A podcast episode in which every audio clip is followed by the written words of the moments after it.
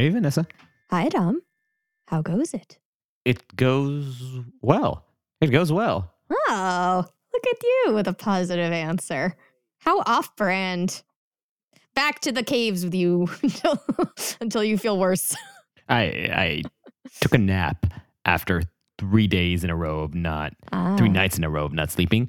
Wow. and The nap, I'm like, I'm working on a theory, a new theory that sleep, is good for you? yeah. Mm, mm. I feel like nap is very much Russian roulette, though. Like, it can destroy you or it can make you. That that's you got to roll that nap dice sometimes.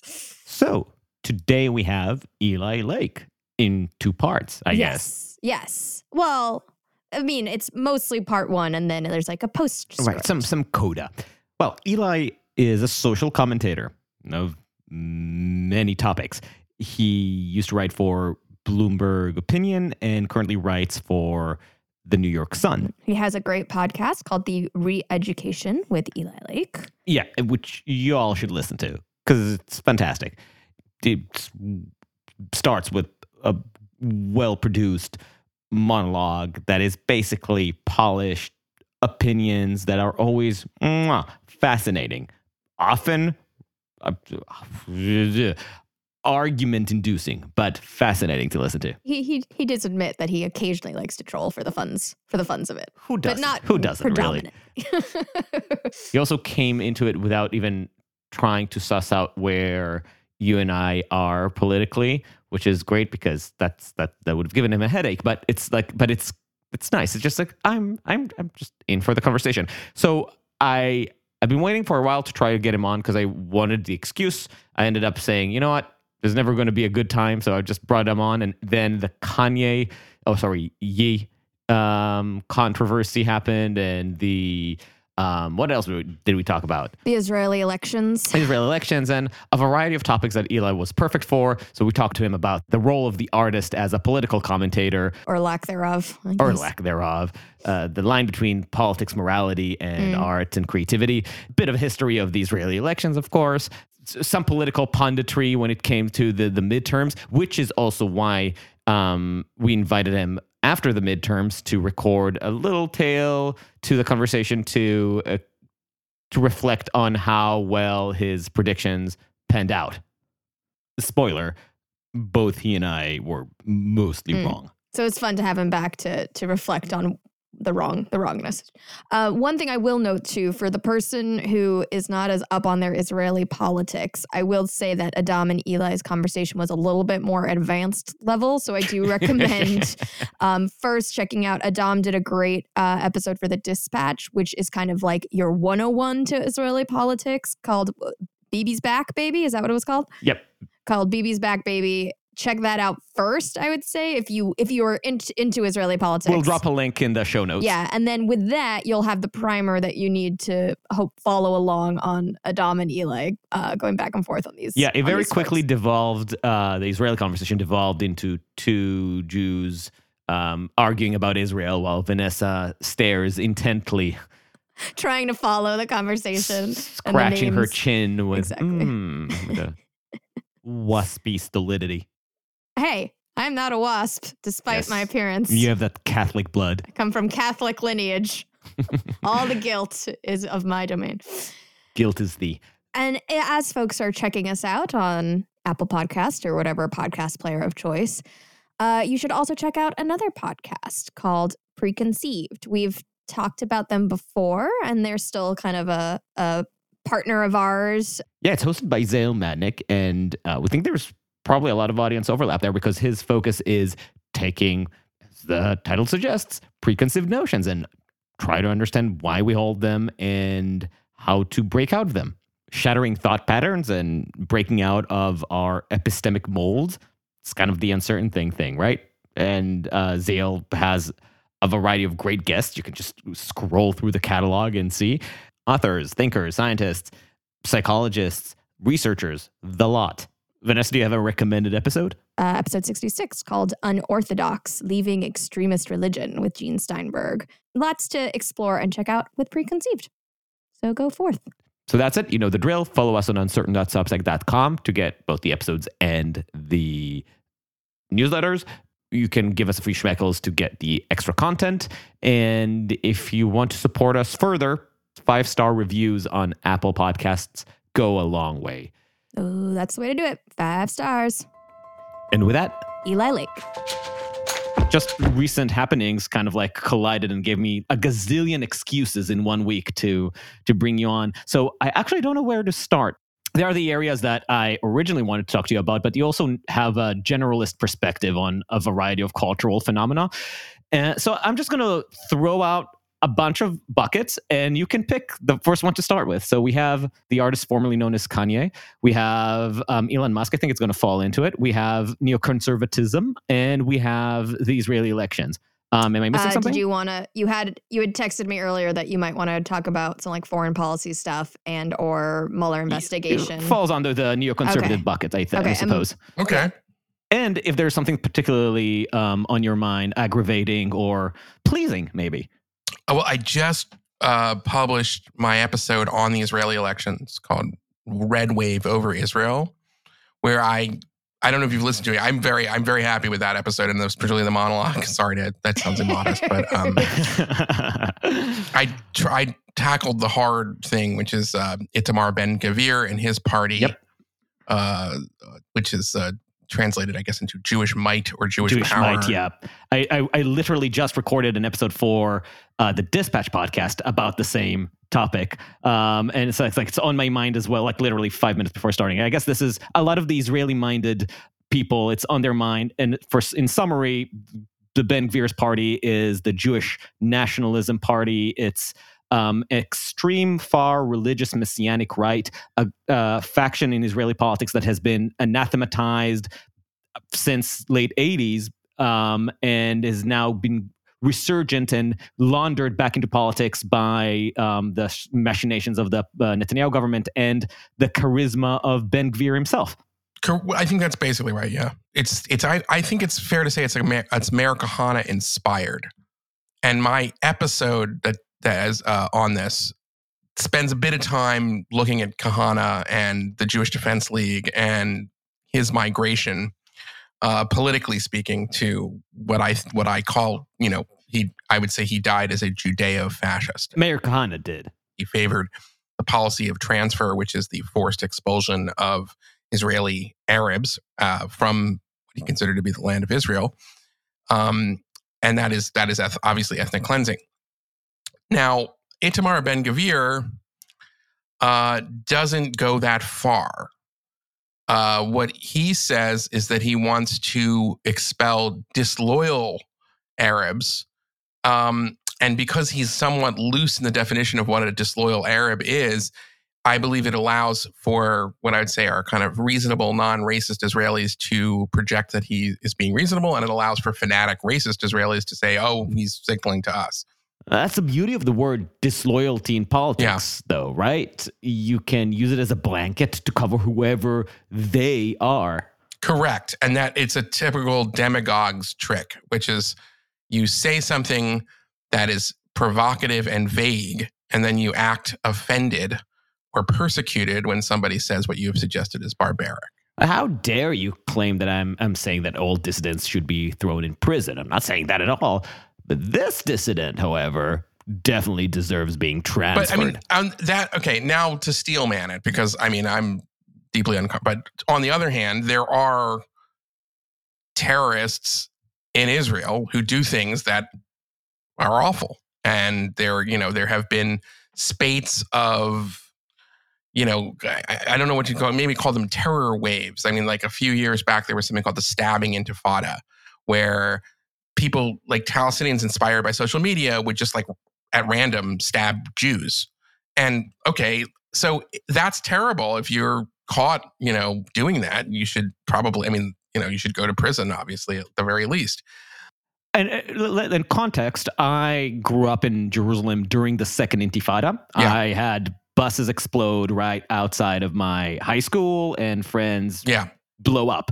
I have no particular um, sympathy for terrorism of any kind, no matter under what guise Of and, course, and, yeah. and in what kind of legitimation. However, the the idea that Arab Israelis who, for whatever reason, for whatever type of radicalization, should be treated in extrajudicial ways is Totally unco- deeply uncomfortable to me.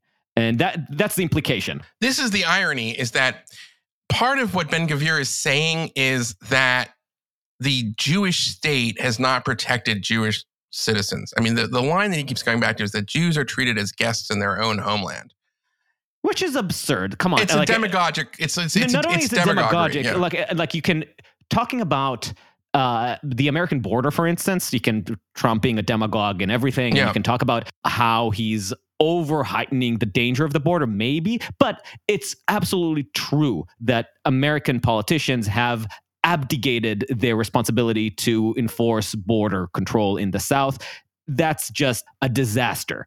And it's not just Democrats' fault for that matter. But when you talk about Israeli security, like, and to claim that the Israeli machine has been abandoning Jews for slaughter or anything like that is absurd. Israel is, in many ways, shockingly safe nowadays because of heightened security. Now, of course, there has been some upheaval recently, which has been driven more by civil uprising in the Arab Israeli communities the knife intifada and um, most recently the um, the riots in Lod and around the country, those were a shock to the system because of how radicalized people who have until now been considered integrated or assimilated into society to some extent um, have turned. So it was a shock, but You need to go a long way to claim that this, therefore, proves that Israelis are being treated as guests in their own land. Well, the, the, the- there's an irony, of course, because Kahana's original Jewish Defense League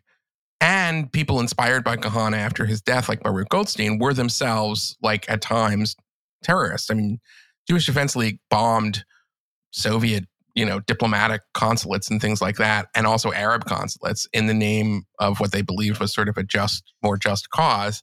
And and That- Baruch Goldstein who shut up is one of the fiends of Jewish history. I mean, one of the worst. and Ben Gvir had his um, his image plastered on his wall for until very recently. Yeah, no, and and, and that you know that makes him a.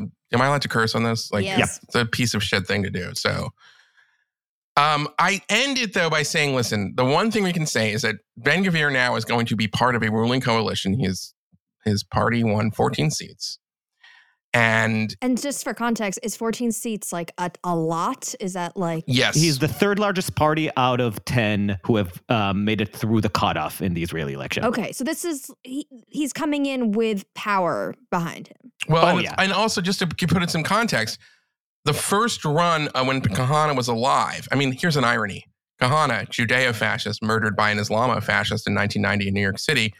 But when Kahana was alive, um, you know, he his high watermark for the Kach party was one Knesset seat, um, and the Likud and the Labor Party, the two dominant parties in Israeli politics, conspired to screw over Kahana and his party by successfully passing a law that made it, you know, that barred him and the party from running in 1988. Um, this time around, the um, Otzma Yehudit was courted by Netanyahu initially in 2018. And so you didn't have, like, Menachem Begin famously would leave the Knesset when Meir Kahana spoke. Uh, he, he didn't want to even acknowledge it and so there is something there with like Netanyahu sort of making them kosher and encouraging people to sort of vote for various joint lists so he could have a right wing coalition. So that's an important point to make. On the other hand, you know, Ben Gvir, his entire life, his entire adult life, he has been an agitator from the outside. He has had the luxury of being somebody who didn't have to make, who didn't have the responsibility of making, having Hmm. power.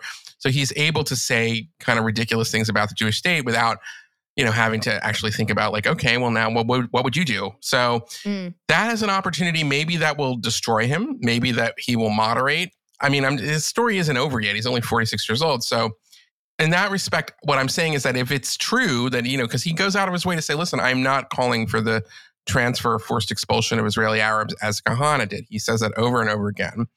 And I'm not trying to make it seem like he's not, it's not troubling and he doesn't, I, in, you know, in my monologue, I mentioned all the stuff about Baruch Goldstein and everything like that. But I'm saying that this is a new experience. We don't know what he's going to do when he does have influence and power and it may we may find out that he will be someone else. And I just would say that it's maybe it's a kind of corollary, but there was a time when people thought Menachem Begin was a fascist. That was a hmm. famous letter from Albert Einstein and Hannah Arendt when he came to America, like on the eve of Israeli independence.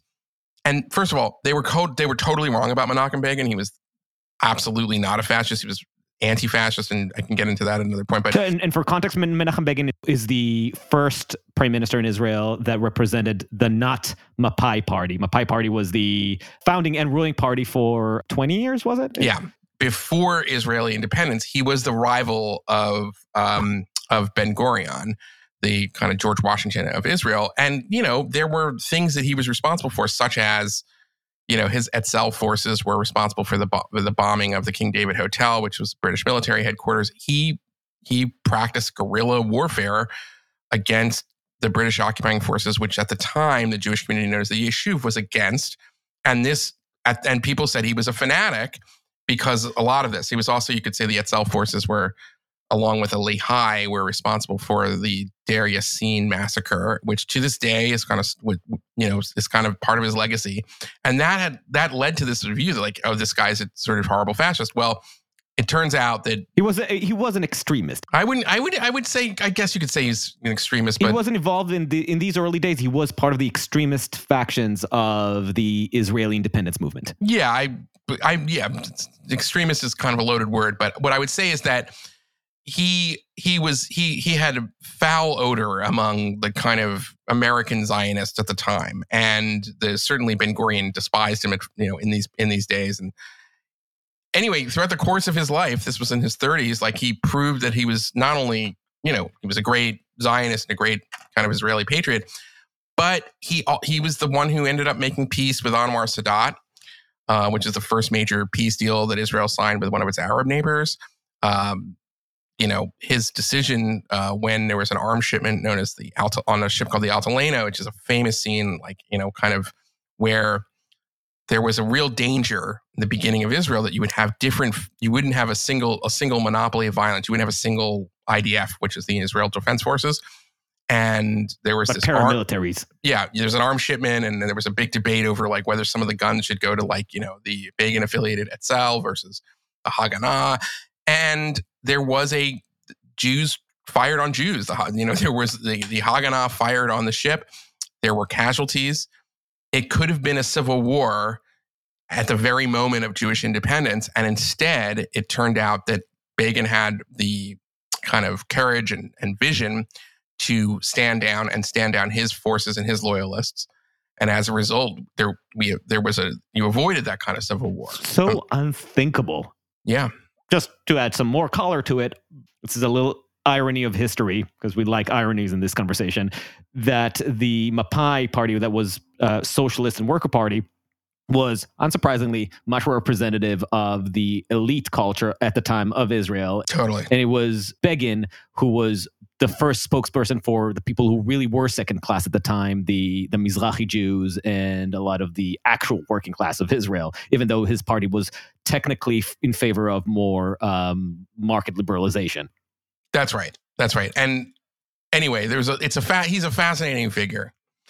And my point only in sort of raising is I don't want to even I'm not I'm not saying it to tomorrow. Oh, Vanessa's expression is just how the fuck did I get stuck in? Sorry, we will talk about Kanye soon enough if this is not interesting. But the, the thing is that Itamar Ben Gvir's story is not yet written, and he has an mm. opportunity to mm. prove many people like myself who think this guy is kind of a proto-fascist wrong.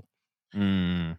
Even though I'm not I'm not holding my breath, but I'm saying that you know, there's a lot of stuff here. And and by the way, I could totally see Netanyahu being the cynical Nixonian figure that he is, turning on these religious Zionists and turning on this party and saying, you guys are too extreme. Mm. And then having the kind of, you know, and pivoting and like, you know, trying to to to break off, say, I don't know, the Avigdor Lieberman faction of the anti-Bibi coalition. We were ju- again. This is something that we were just talking about. Um, the idea that Netanyahu is necessarily going to create th- this coalition, the expected far right coalition, misunderstands Netanyahu because Netanyahu is not really a far right leader. He, he is the king of status quo, and he is one of the most impressive politicians in terms of really being able to hold 17 different uh, uh, plates in the air. Yep. And he, there is a non-zero chance that he leverages the fact that there is a threat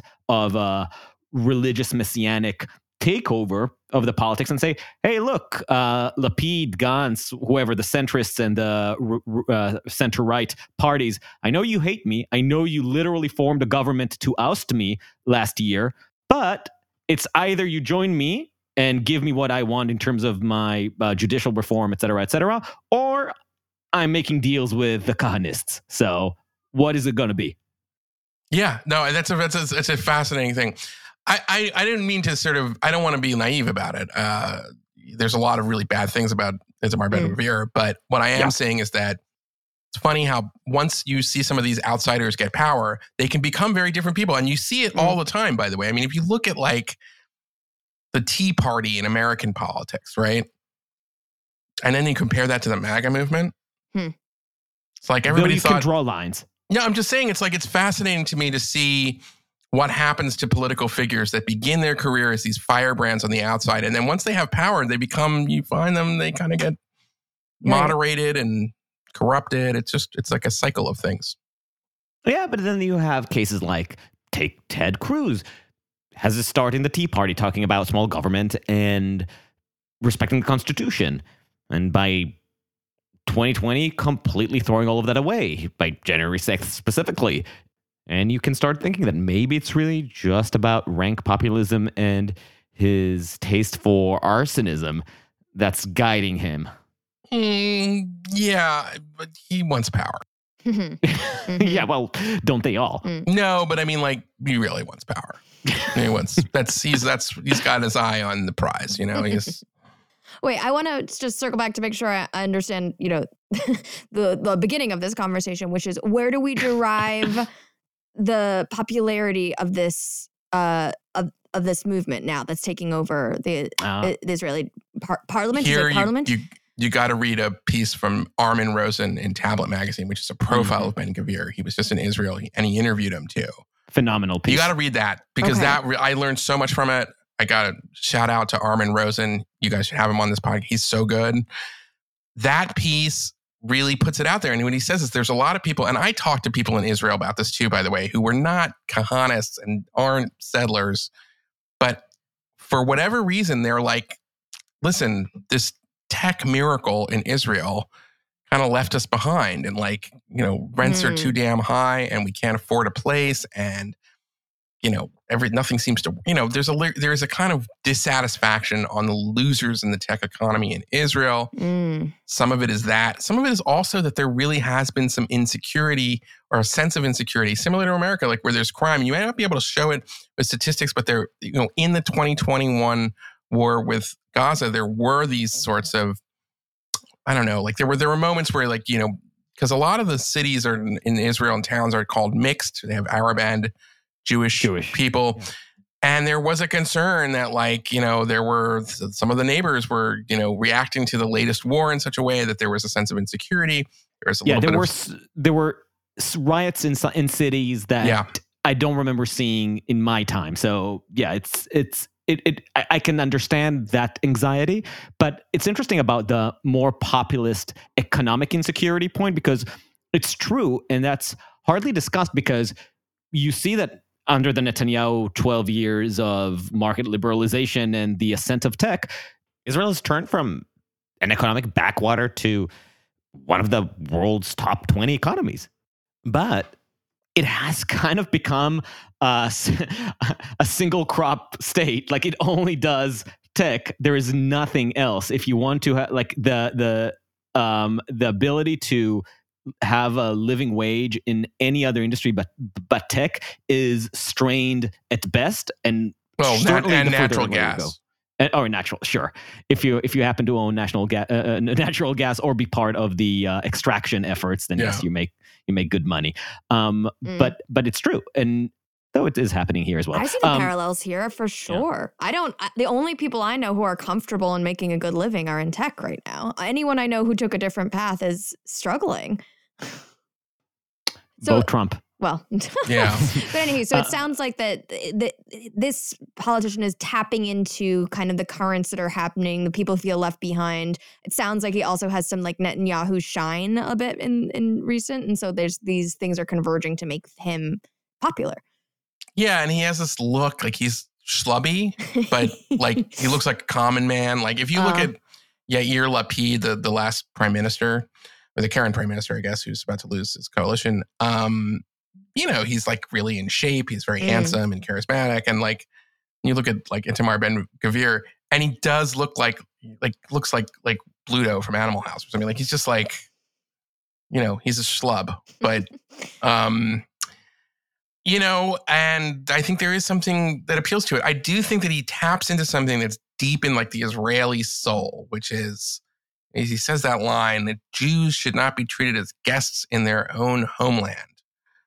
And that goes back to Begin and it goes back to it goes back to something really deep about Zionism. Like we're going to demonstrate that this is our homeland.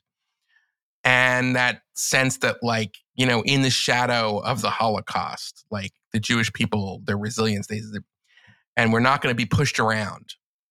And that gets to something that's like hard for me as a diaspora Jew to appreciate although I can appreciate it kind of by knowing history, but like it's, I think that that he's he's kind of stirring that up as well. It's interesting about the schlebiness that you pointed out. Yeah. It, it, does have a kind of a uh, Huey Long charm. Yes, very good. That was smart. That was very smart. Yes, another demagogue, another populist. Mm. What did he say? He said like you know spoils for my friends, and well, well what do your enemies get? Good government. Um, okay, so that was that was our Israeli bucket. um, talking about um, charisma, let's talk about yay. Sure. So, so, is it yay? You're the you're the yeah, super it's, fan. It's yay. It's Ye. Ye. I guess I'm a super fan. I really do think he's a genius, and um, I appreciate his music. I don't have a feel for his footwear. Hmm. Uh, I should say I'm not a sneakerhead, so it's like that. That to me is like I don't know. I guess I'm generally not into swag. Yeah, I'm not into swag as much yeah. either. I can't really. So it's hard for me to judge his fashion. Um, it's not my style, but like again, I don't want to like. It's hard. I can't quite understand that. I do think he's a fascinating figure because I do think he's he's a legit musical genius who has chosen to also be a celebrity in the reality television space which I had so I always associated with that's fame for people with no talent. Right. And here's a guy who's bursting with talent who seems almost more interested in becoming famous in that in that context, which I which I have to say is really interesting. like why he, you know, I mean the fact that he had this marriage to Kim Kardashian and what's Kim Kardashian's great skill? And I shouldn't say this. My wife is like a huge, like she she loves that stuff, but like I don't get it. You know, like. But I, I want to uh, drill into your uh, your claim, your bold claim of uh, Ye's genius. Um, I don't actually dispute it, but there is a right and wrong answer as to why he's a genius. So, what's yours? Oh, because he's, in my view, um, well, David Samuels wrote a famous piece about him at the height of his like cultural power called American Mozart. I say that Ye is the American Miles Davis, which is to say, for the genre of hip hop music, I think he's changed it maybe three or four or five times in the way that Miles changed j- jazz uh, over the course of his career. And his so and and it also, by the way, this is very similar to like someone like Bob Dylan, another genius, who just as everybody was like really getting into like when the Dylan's folk sound, he goes electric, and just as everyone's getting into electric, he decides to put out a bunch of country, a couple country records. And just as like they're into that sound, he decides he's going to find Jesus and do Christian rock. I, it's, and I love that in that he he constantly he's he's he's always furtive and moving on to the next thing. And his catalog and his output reflects that. So he, you know, comes on the scene as a producer. He makes he's probably like the last great producer of the golden era of hip hop in the 1990s. You know, he meets up, he he hooks up with Jay Z. You listen to an album like the Blueprint or the Black Album. You know, Kanye is like all over that. And then you know his first album, College Dropout, is just a stone cold classic. And the the two that he does after that are kind of similar and they're and they but they get more intricate and he adds more layers and you can hear like on the second album there's a song called we major where there's just a breakdown which is a beautiful piece of original music sounds like it could have been on a stevie wonder record then he does 808s and heartbreak by the by pitch filtering his voice and then using it and and exploring how he can use his voice and create and like almost become you know t- to bend it in ways that are that that make it sound more computer and robotic which we hear you know auto tune as and that style with t-pain and everything else like that. But kanye really kind of does that in the hip hop world before almost everybody else. And then you know you have something like my I, I always it's my dark twisted beautiful fantasy my beautiful dark twist i forget what, exactly what the that record is maybe the greatest hip hop record ever made. It's yeah. much more than just taking these samples and then rapping over it. He's creating symphonies uh, with little pieces of sound.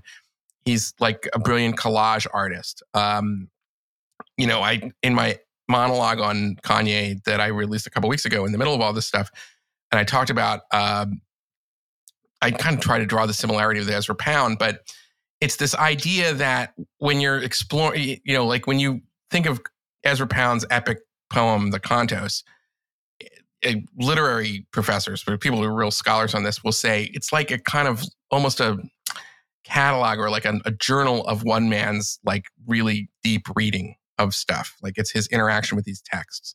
And there's another thing which I didn't put in the monologue, but I think is really interesting that uh, you know there's a great CIA, um, a really important kind of like one of the founders of the CIA, James Jesus Angleton, who when he was at Yale was started a, a, poetry review and he was in touch with Ezra Pound. And sometimes he would he would ask Ezra Pound for contributions, but sometimes Ezra Pound would just give him quotes from other stuff he was reading. Hmm. Well, that's very it strikes me that's a version of what hip hop producers do. Hmm. They take from sounds and things from before and they create something new out of it. And that is what and Kanye is brilliant at that. And he will take you know a version of a song and then add certain things and like that's that's musical genius. So he does the My Dark Twist, which I think is a great high watermark for him. And then, you know, he keeps moving. I mean, the next one of note to me is Yeezus, which is a really grimy, almost post industrial record. It doesn't even in some ways sound like rap. Um, and that takes a lot. And then I really like, you know, this is, it, it's debatable, but I think he has another resurgence in the Trump era after he comes out as a Trump guy uh, he releases an album called Ye, and then Kids See Ghosts, and then Jesus is King. Those three records, I think, are absolutely brilliant. I like that he is somebody who is an is a hip hop artist who, as a rapper, is from the very beginning with Jesus Walks. He, he's bringing in religious themes and things that normally we just don't associate with it. And so he's got a, for me, um, an amazing kind of catalog. I'm still absorbing the two Donda releases that he's done. I find the first one is really good. I, you know, but anyway, I, I think he continues to put out quality work. That's kind of a, if you think about it, that alone put out relevant and important records since he started putting them out in like 2003, 2004, and now it's almost 20 years later. That's a kind of miracle too, if you think about the shelf life and relevancy. Right. I mean, Jay Z guess he put out 4:44, but I don't know that Jay Z after after the Black album, I would say that you know then it's a, it's very uneven. Kanye is still putting out great stuff. So I was gonna uh, just start getting into the this issue of the the art version artist versus the uh, art politics and the or, politics yeah, yeah. And right it, and uh, Ezra Pound is a good segue yeah I mean I mean this is a topic that you talk about a lot in your podcast I think you've had a couple yeah. episodes like teasing out um, to what extent we want to hold artists accountable for what they say politically versus do we just ignore it and and only focus on the art and and and relate to the artist via the art in the way that is more meaningful and useful to our time and kind of find perhaps their political leanings irrelevant.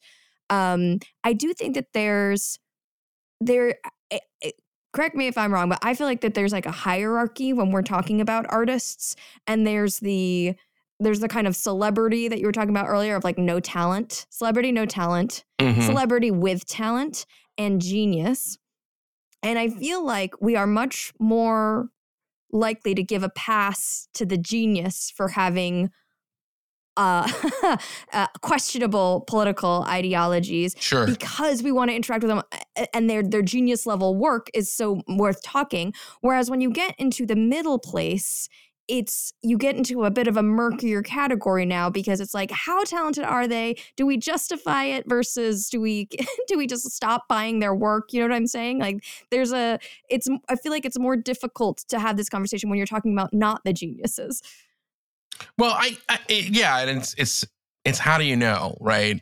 Um, yeah I mean, I, it's hard to say because it's like if you're a genius, you're probably going to have a huge amount of work. But you know, I guess there's some there's some artists who produce a lot of work and none of it's good. I mean, like uh, in in one of my earliest episodes called "The Art and the Artist," I, I led with the idea of Kenny G being a phenomenally great guy. By all accounts, by the way, Kenny G I think makes terrible schlock. But you know, listen, the, he's a great guy. He's a great dad, scratch golfer, nice investor, totally great with his fans, and there are legions of them. And they, you know, it's there's a lot of people with bad taste. They all, but Kenny G is really good to all of them, and um, he just seems like a great guy.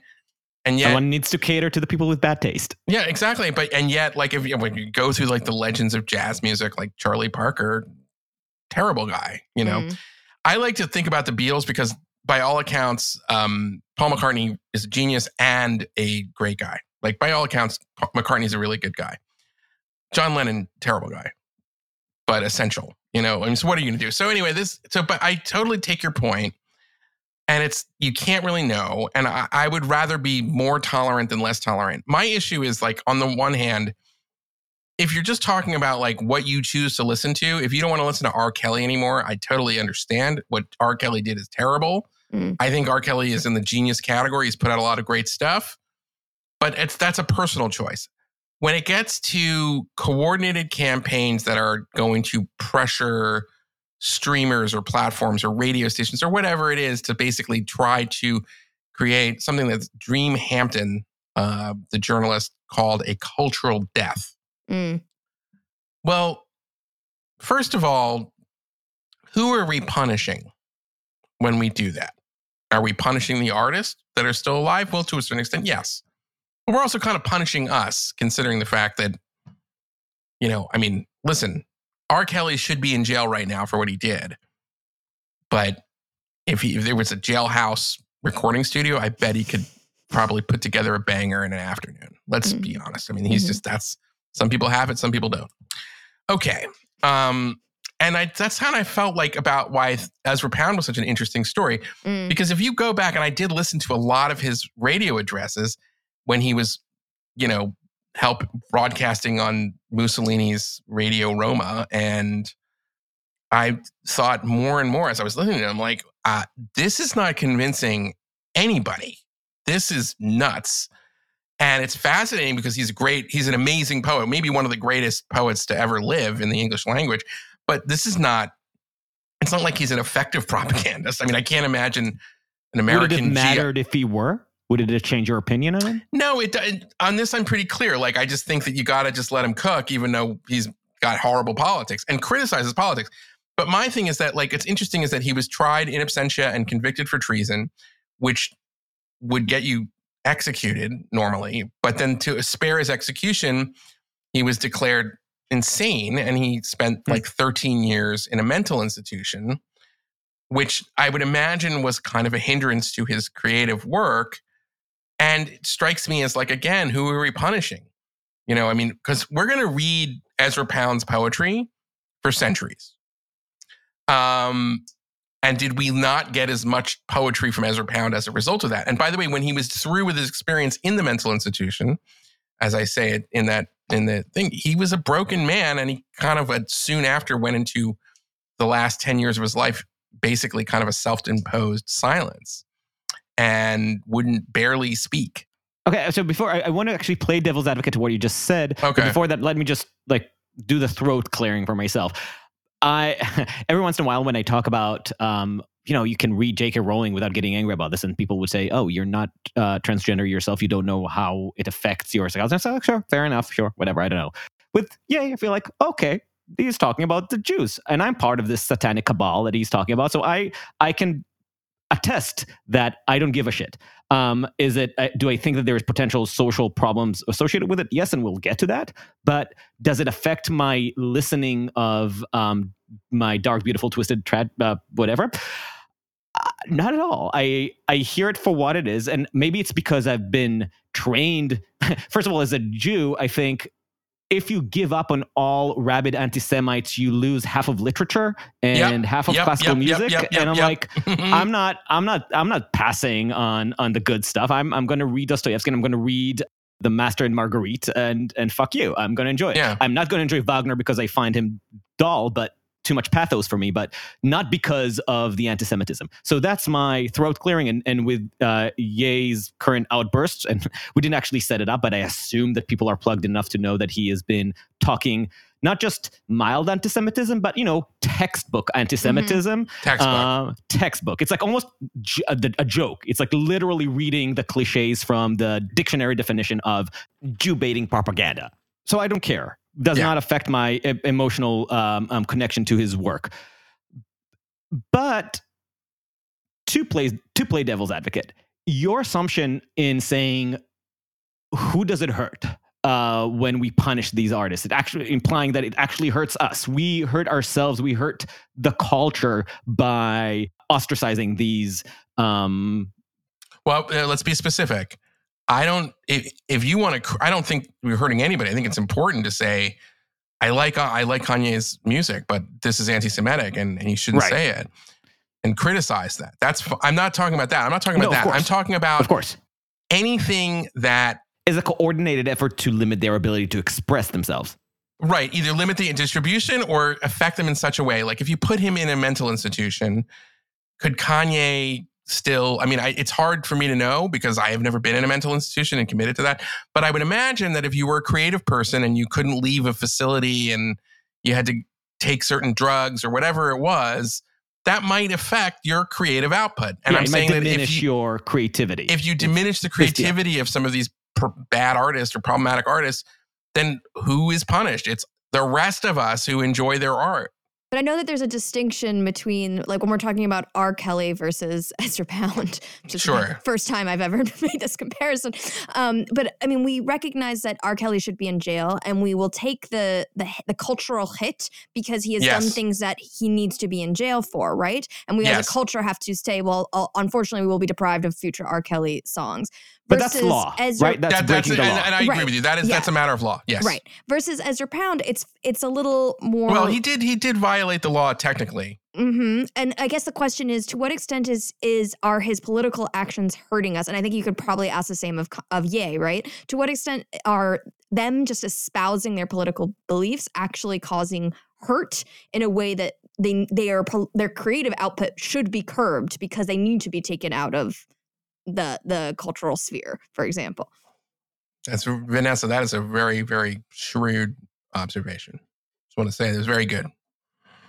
I mean, I just I, I don't think that there's you, you can say I don't know if we wanna- I wouldn't call it political hurt because that's a but I'm just saying they can. I, I again I don't think that there is such a I don't think we should fra- frame it that way. If if you know Norman Mailer famously stabbed his wife. hmm And I suppose if he was convicted by a jury of his peers, he should pay for that.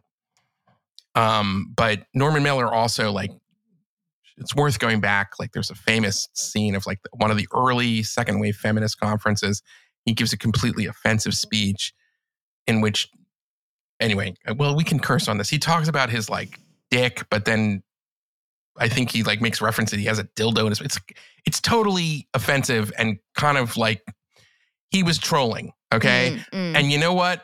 Like, it's really offensive and like I can totally understand it, but you know what? I just, you got to let him cook. He's a great novelist and Mm, essayist, and uh, I don't have to co sign on stuff. But mhm. um, so, in my view, I distinguish between artists who violate the law and, you know, I think that everybody is equal under the law in our societies versus like these kinds of what makes a kind of cul- crossing various kinds of cultural Mm. lines. So words are not sufficient. It's not even about words versus like deeds or like so it's not even that. It's more like I would this is how I would describe it. It's it's it's more that um I'm not gonna I can't I gotta distinguish between whatever your politics are, whatever you're putting your energies into, anything like that. Um it's like that is not gonna that should not affect, you know, the availability of your art and that it should stand on its own. And like the inverse of that is we who are not artistic geniuses, but who are in the cultural space, either as Mm. writers or whatever, like we should probably stop looking to these artists for our political guidance. Like, why would we care what Kanye West has to say about a lot of these things? And I realize, you know, it's easy for me to say that there are people who really do care, but like we have to just get out of it. I mean, like, you know, I'm I I can I can fully understand the idea that my favorite recording artists are going to have terrible politics. That's normal. I get it. Like I'm Mhm. not I'm not asking the political leaders I most admire to record banger hip hop tracks. You know what I No, mean? but- like but actually but actually there's a there's a nuance there because when we were talking about what vanessa called in the lowest tier of celebrity which is the no talent celebrity right? Then it's very easy to say what do i care about what they have to say? What do i care about what they have to say about literally anything? Um, they exist to entertain me. They are they are visual or auditory props. But when you're talking about somebody that you consider a genius that implies that they did something that was that connected with your spirit, with your soul, with your inner world for sure. in a meaningful way. That and that's where morality exists. When politicians, in fact, I don't no, expect to no, be no, moral no, no, guidance. No, no, no, no, no. Our mm. innermost soul, like, you know, you got to accept, man, that there's these like animal spirits. There's going to be things that art is going to show you that is not going to be like you're going to want to see necessarily. Morality, politics, that exists on a different plane. When you're talking about, No, it's morality and politics that are separate. I agree, but I'm saying that art, like something that's artistic greatness, is not necessarily Mhm. going to adhere to what you think is the right morality. It's going to probably challenge it. No, no, no. I didn't say I didn't say it would inform it. It's not pedagogical, but it touches the place where morality is informed, I think, to some extent. I, I the whole point experiencing masterpieces, masterworks in in literature is that they touch and challenge parts of your moral presuppositions, sometimes even affecting them to a change. They're they're not divorced from the moral world. Um, yeah, When I'm not, enough, I'm not enough of maybe of a philosopher. I have to Hmm. brush up on my philosophy. I don't know about that. I kind of I feel don't like think it's philosophy even. I mean, think of how you're impacted by works of literature and Yeah. you, that you really admire. Do you just say, "Oh, this is just literature. It opened my mind to experiences, but it didn't make me at all question some of my presuppositions." Okay, that's fair. Great literature, yes, I think you're right. Great literature can change how you think about things, and it can have an, a downstream effect on your politics for sure.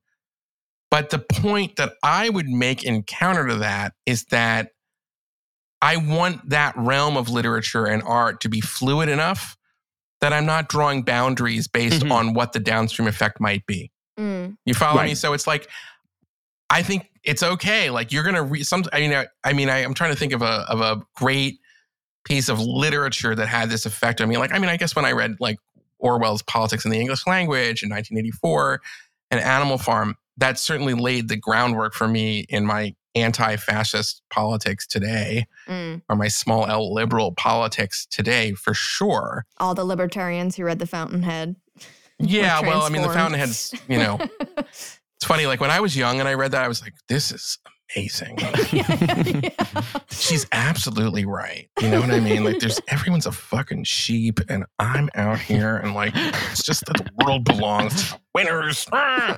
Then you like get a little older and you're like, oh, this is a little too much Ayn Rand. yeah. The very Yeah. interesting thing about Ayn Rand is that she hated William F. Buckley.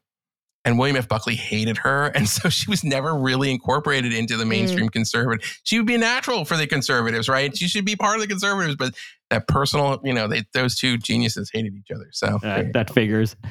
but like for me, Crime and Punishment. Sure. And, and, again, written by a problematic author. And actually. Is Dostoevsky now considered prim- uh, problematic? I, I, don't know. I mean, people. I, everyone's problematic. Everyone's problematic. Uh, but I consider I consider it incredibly challenging morally. And certainly, this is it's not even not, attempting to be uh, a, guidebook for ethics, but it did shape a lot of my appreciation of the human condition and how people approach justice, how people pervert justice in themselves. It taught me a lot about those th- those supposedly relegated realms of politics and morality. Yeah, okay, you know, you know, you know, you've you've convinced me. That's a good, very good point, especially on Eli, the. thank you so much for joining us. on the on the on the literature point, that's a very that's that's an excellent point. I was thinking about what you're saying about like problematic authors. Mm-hmm. I've all it always goes in one direction, doesn't it? Right. And I kind of want to do it in the other direction sometimes and be like, you know what? I still read Love and I still think we should read Love in the Time of Cholera, even though Gabriel Garcia Marquez was hoodwinked by Fidel Castro and went to his grave as a commie. Mm. Like, you know what I mm-hmm. mean? Like, it's always mm-hmm. the other one. It's always the other direction. It was like, right. yeah, no, it's a really good novel, but, you know, he was, you know, he's kind of a misogynist. Like, you know, Picasso was a really bad guy when he came Anyway. I mean, although I will I, say that Love, Love in Times of Cholera was not the legitimate book. I, I, you didn't like it? I thought it was great. oh, I hated it. I love 100 Years of Solitude, my formative novel, but I that's not no. Oh my god, you didn't like Love in the Time of Cholera? It's a beautiful story. No, no. It's Chronicle a beautiful story about finding love when you're like at the end of your life. What God, great. I hated the two main characters right, so right. fucking much. When they finally got together, I like, fuck you. I think one of them uh, leaves his wife for the, and I, I, like, I preferred the wife. I like the wife. I don't like this. Listen, I read it when I was a very young man, uh, when I was in Europe on a really long train ride to the south of Portugal, but enchanted by the landscape. Yeah, and I was like in the middle of a really great uh, romantic affair at the time with this hot Australian woman, and it was dope. I was like, this book is so good. um, that's the amazing thing about literature. It's 100% dependent on where you are in your life when you read it. I think it. that's true. I right? think that's true. I think right. it's true. But it's also, it's like, like that's what I, the other thing is this. It's a secondary point on this, but it's like I want great writers and great artists to feel that they can create without um, worrying that there's like somebody looking over their shoulder right who's going to like say they're problematic and try to cancel right. them because they're you're writing in the voice of a of a Mexican American when you're not a you know stop it mm-hmm. let these artists be art let artists be let them cook and like deal with the artists it's if you think the art fails for its reasons then that's important you know what right. i mean and i don't i don't try to do that kind of criticism i'm more of i mean or maybe i should get more into it as i get older but like mm. that's fine but don't don't tell me that the and i i found it back to sort of to put it back circled back to Ye mm. when he came out with this album called Ye and i would encourage listeners who like good music to listen to it the last four songs of it are brilliant in my opinion and I thought this is a real artistic triumph. And the review in like the Daily Beast, my former publication, was so negative, and I thought it was only negative because of his of of Ye's mm. fucked up politics, and it didn't actually deal with them with the art and the, the work that they were talking about. You actually brought in something that I wanted to at least touch on, yeah, which is just a pet peeve of mine in the whole Ye Traversy that when Ye started talking Conche about reversi. Okay, no, it didn't work. I tried and I failed. Good. Continue. Controversy. Kanye. Kanye. Kanye. Ver- Kanye versy. Controversy. That's not the, bad. Yeah.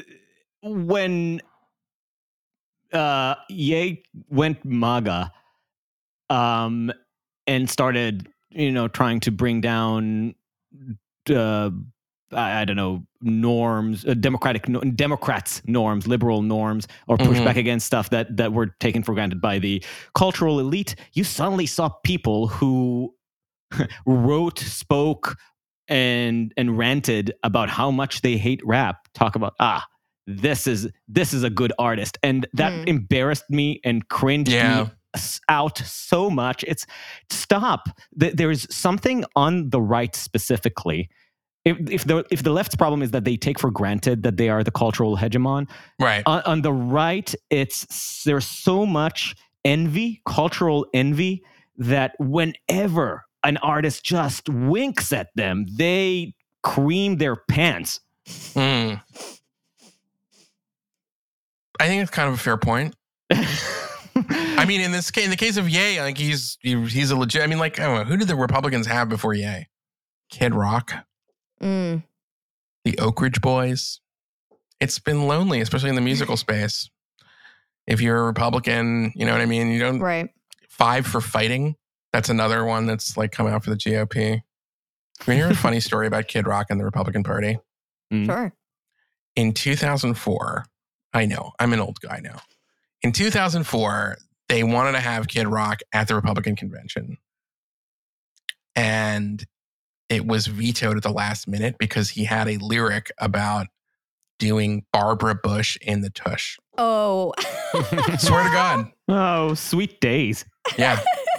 sweet innocent days uh yeah. Uh, unless you want to espouse upon this uh, this point, Eli. no no no i, I, I Um, about the creaming of the pants and whatnot. the creaming of pants Um, and uh what was it what in the tush tush and and uh, Barbara Bush, Bush. Bush, in barbara the bush tush. in the tush right Yeah. bush in the tush Um, No, I, I have a theory that I've just come up with, and it's probably very half baked. But I'm wondering if some of this uh, addiction to um, pushing artists into having they the pol- the right political uh, ideology and narratives, I th- I wonder if it comes a little bit from people feeling overwhelmed by the content options for them to consume. And I wonder if Hmm. it's a bit of a Huh. like, if I have so much in front of me, I can't listen to it all. I'm going to sieve out people who don't agree with me politically because politics is everything now and it matters so much that I will use this as as one of my determining factors for what I should even filter. bother. Yeah, my filter. Like maybe I hadn't it's thought like about a, that, but that's, that's like- genius That's genius. Yeah, unconscious yeah. I hadn't thought about that. That's really smart. I, I have no idea if it's if it there's any merit in it, but I wonder if it's like a coping mechanism. that's Wow. that's fucking brilliant at, Yeah. at, at a minimum it definitely allows people to to let go of artists that otherwise they might cling to more strongly because they know that there are that there's going to be others to fill in the void but Mhm. maybe but maybe And there is also- something even more subtle that there's just subconsciously they're applying this filter because there's too much i'm fucking suffocated and the gatekeepers are no longer there to tell them what's good and what's not, right? And you're just inundated. so you don't have anything but half-baked morality to Mm. Call out your art and to feel good Hmm. about the art that you consume, right? Like you want to feel you want you, part of what you're doing is you're you're creating you're you're I I guess the way that you're you're filtering your algorithms and your Instagram feeds is like I want to feel good about myself and so I'm just choosing what it is and so I think that's that's becoming the filter by which people want to consume anything. i love it there might also be a type that would seek out artists that have been uh you know anathematized because they they want the transgressive experience too Mm. So you're saying it's having the opposite effect. i'm saying is it depends on the person right and Mm. there might be like an artist that you that nobody kind of knew i mean i this is not an artist but there was a there's a there's a philadelphia philly like one of the greatest pitchers for the phillies ever named steve carlton steve carlton uh, at some point early in his career with the phillies had a very bad experience during spring training with an inquirer journalist who reported on his like carousing after the game or something and he decided from that point on he was not going to speak to anybody from the press. And there was a famous joke in the in, at the time in baseball, which was like, you know, who's the, who speaks like there's only one person who speaks less words less English than Fernando Valenzuela. It's Steve Carlton. Anyway, blah blah blah. anyway, so Steve Carlton, who is totally silent for all these years, superb, stellar, great pitcher. Gets in the Hall of Fame. Finally, like some Inquirer reporter catches up with him at his ranch in Colorado And guess what? It turns out that, that Steve Carlton is like a crazy anti-government, anti-Semite lunatic. And it's like they're doing this whole thing where it's like, and you, you. I remember as a kid, I was reading this piece. And I was like, oh, that's what happened to Steve Carlton. Maybe he should have just kept his mouth shut. Like Right. it's like so. So sometimes you find out like an artist that you really like has these views that you can't imagine. Like, why does he think that? You know, I don't know. Mm. I, I, I- but I, when you said that they seek out transgression, uh, they seek out the experience of transgression, I wonder now, just because now we're completely theorizing on unprovable psychology, the idea that Welcome because we live in such a libertine society when it comes to cultural um, mores. I mean, we're in a post South Park society. Seemingly, like everything is allowed. At this point, you need to make to anathematize things in order to have something to transgress again. To, to like, you're actually creating the transgressive. You're making the Oh. anathemata in order that there is a transgression later on. You Can't have the sacred without the profane. Exactly. So Yeah, yeah. okay, we have Hmm. there's some some unprovable theories Does it ex- do, do any, any of our unprovable theories explain the desire to excise uh, artists of the past, though? L- like what what is what is deemed acceptable now that is like it's not like you're gonna have Ezra Pound poetry on your Instagram feed so you don't have to filter that out so much but if somebody wants to problematize Ezra Pound now and say let us let us excise him from the canon like is where does the instinct come from First of all, stop excising people. Second of all, what are we trying to accomplish like with all of this? I mean, like I let's get it back to Ye just for a second, okay? sure The argument, and I kind of understand it, is that it's very important to have like everybody say this is not okay for you to say this if you're a celebrity on a big platform, and that when we do that, we are strengthening a norm against toxic and dangerous anti-Semitic ideas. And there is some sort of value in that. But then you have to look at it from this perspective, which is that in the era that we're in, when you can, when people can find like other like-minded people all over the world that agree with them, it's not the way that it was. It's not like you know it used to be like it, we used to have a, a- Walter Cronkite who, you know, sifted through and filtered out all of the stuff for the news, and millions of Americans would watch him, and that was a very powerful position. And it used to really matter. Like if you were a comedian and you didn't get on Johnny Carson, then you will not have a career. And like you, you mm-hmm. know, that was that's the stakes were very high for that sort of thing. So those gatekeepers, but we don't have that anymore. People will find what they're going to find. So that's the first point. It doesn't mean that there can't be norms that we have places that we kind of create de facto that this is a respectable place or something like that. But like, where does Kanye saying these crazy things? He's saying them on podcasts, which you know I Mhm. love podcasts. I have one. You guys have one. I'm just like, we love podcasts, but it's not like It's you the know, it's not like he's saying show? it on like you know, it's not saying it on CNN. right And the other point is that well, like, he was saying it on Fox News apparently, oh, I guess he was saying it on Fox News, but they edited it out, right? Um, Hmm. and forgot to that's mention. That's actually interesting that they edited i mean I mean, I mean that's I mean that's very incriminating for Fox News, if anything. I don't know. I disagree. you with that. think but know, I'm, yeah, I no, no, stand out I- like you- a sore thumb on this one. No, so I, I- I'd love to hear.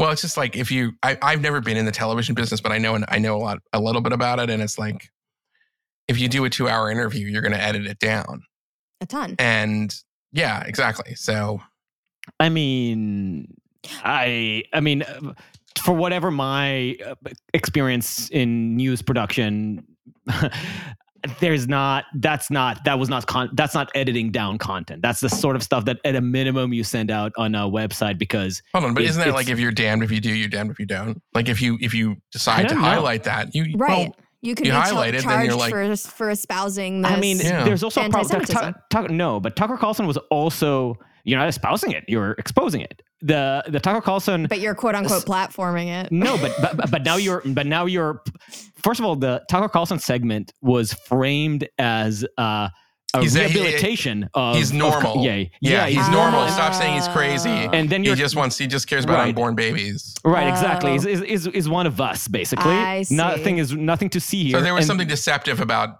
Yeah, and then I you were see. just painting him it as a normal rug. guy when he, in fact he was saying all this other crazy anti-Semitic shit. Yeah, I think that's not. I, I think see. there's. But my point is that if you want to strengthen the norm, it's like maybe the best way to treat it is like, well, I wasn't turning to Kanye for like what is acceptable, like for media theory. You know what I mean? Like, I don't know. Like, I'm not. So the, on the one hand, it's like if you decide to make it a big deal, then you know you're opening up another segment of the audience that doesn't respect any gatekeepers or any kind of ground. So I don't know. It's like, what is the end goal? The end goal is to kind of enforce these norms to say these kinds of things are you, you shouldn't be able to say that. But then it gets into like problems when we're we don't have. I mean, we do. I think we do have a consensus in our society about basic, like some of this really extreme anti-Semitism. Like it's not okay to say that all the Jews like run the media and the banks and Mhm, that kind of thing. mhm. But like we don't have a consensus right now on whether you can say that a man can't get pregnant. And that used to Mm. until Elon Musk took over Twitter, that would get you kicked off of Twitter. And it was like you were trying to enforce the norm before you had buy-in from everybody else. Yeah, I Mhm. love that point that you you, you do make uh, several times on your on your pod. Uh, y- the norms are uh, strongest when they take their like their you actually let them go through the intellectual struggle of of Right. of settling culturally before you try to force people to not think otherwise and and sometimes it takes a while but then when once the norm sticks it it's much stickier It's resilient. Well, I guess it's kind of the definition of a norm, right? It has to it has to reach some sort of tipping point consensus to become a norm. Right. And what I think was happening, and I, hopefully it's about to be over, was that there was a sense among, you know, progressive activists and big tech that they could they could short circuit the pro, the organic process of persuading lots of people that this is Mm, when you think about it this way and just impose it by saying we, we're not going to be able to right. we're going to throttle this kind of speech. We're not going to let you say this kind of thing. We're going to treat this as if this is hate speech. And i think that that's really rubbing a lot of americans the wrong way. And i think it's one of the factors that's probably going to lead to a, a red tsunami in the midterms next week. Mm. yeah that's uh yep that's probably coming um It It is, and it's what it's like. Like you know what I mean. And I say this as somebody who is horrified by January sixth, would never vote for Donald Trump, agrees with the Democrats when it says when they when they make the point that it's like, listen, you can't have a president who basically creates a campaign to delegitimize the election that he lost. I agree with all that. I'm in agreement. But what I can't take is when I when the same party then goes ahead and does things that also undermine democracy, like agitating to censor the political speech of their adversaries, which they have been doing, or politicizing the FBI, which they did. And like that's where I get like that's like I'm like I don't know what that's why I'm a neither Trumper as opposed to a never Trumper. Yeah, I like I like that phrase of yours. I don't know what to do with moments like these when you. I, I, I felt very felt it very acutely during 2020 when every second your attention has to jump between something that Trump is doing than something that's happening on the progressive obsession with making excuses for riots and looting. Uh, so much in the spectrum between stu- stupid and evil that was taking place and is still taking place, or at least stupid and wrong. That that is also clashing. That you feel like you're constantly in the center of two giant uh, walls of of water. I'm so sorry of my mosaic influences. I'm just imagining those does Charlton Heston standing between those two walls of water. But you don't always need to pay attention to both sides at the same time or in the same on the same matters. So for instance, when we're talking about elections, each election has a different risk factor.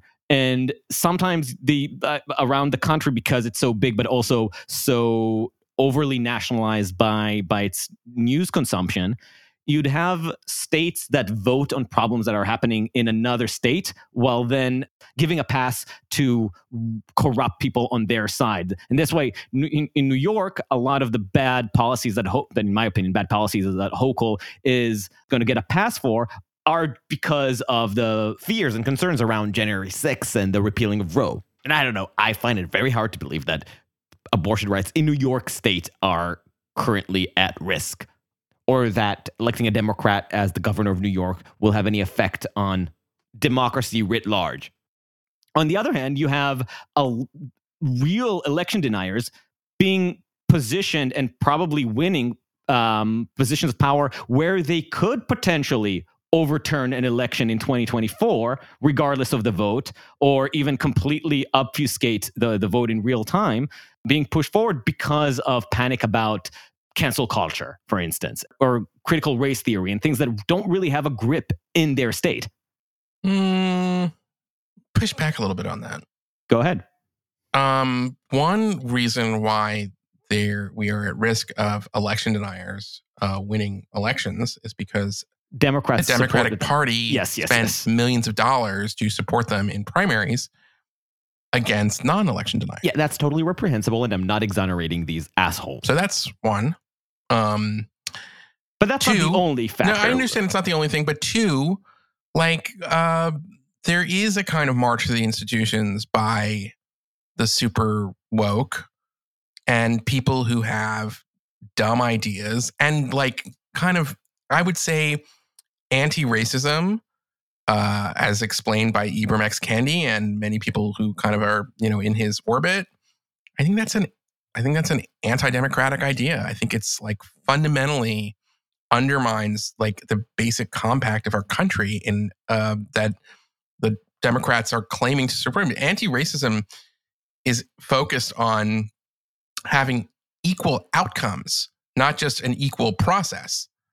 And the proposed like policy fix of is that you would you would audit every government program to make sure that it's sufficiently anti-racist in the Ibram X Kendi view of it. To which I sort of say, like, um, that sounds terrible. Like, it sounds like you're rigging the entire, you know, like I don't know, like I, and I don't think there's any kind of like. So I think that that's like a that's a legitimate concern, even if it's not necessarily true that um, the schools are as like bad as some people say. But like, I think there has been some stuff that's been done in terms of the school curriculum and the attitude we saw in Virginia last year in the governor's race that like McAuliffe was saying that parents shouldn't have a say in what you know the curriculum is, and there were lots of people who were trying to defend that proposition, like Nikole Hannah-Jones on television. And I just think like that's wrong.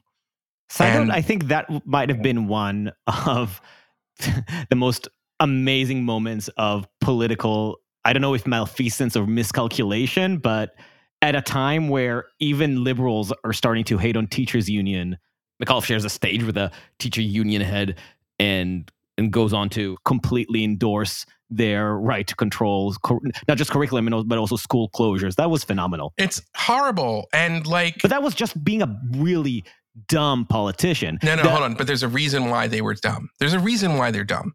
Okay. The reason that the Democrats are so politically inept right now is because they have a closed loop. Because they came into after January 6th saying that there was no legitimacy of the Democratic part of the Republican Party and that their political opposition were a bunch of fascists and we don't have to listen to a word they have to say. And I'm sorry, but like that means that you do not have the ability anymore to get the advanced warning and the signal that says, wait a second, what you're saying right now is really unpopular with voters because you mm-hmm. only are filtering everything out except for like the people like who are your echo chamber, your Hosanna chorus. I think it's the And same that's a thing problem in for the them. cultural sphere. It's not Yeah. just the political sphere, right? It's like yeah, it's the cultural sphere and like this this dumb idea among.